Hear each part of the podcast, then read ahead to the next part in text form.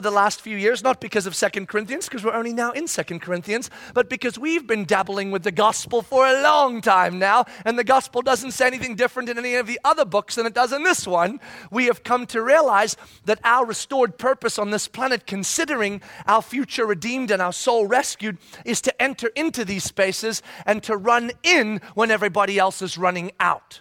And so we have we started looking around the world and said, What is going on? And we realized because of the state of the world, there are many children uh, who should have loving families but don't for a myriad of reasons. And so they are in one way or another orphaned.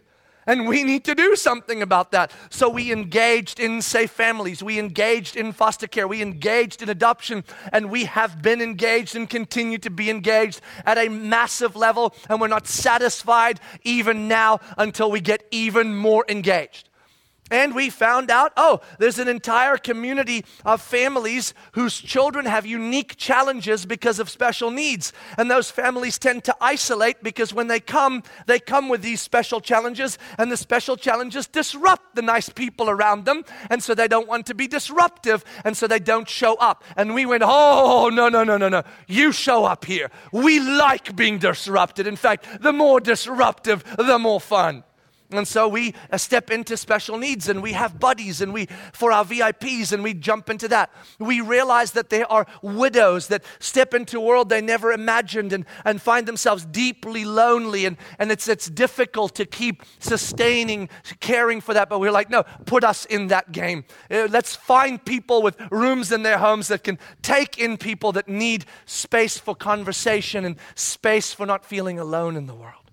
We found out humans are being trafficked around the world. We asked where. They said Cambodia, we went.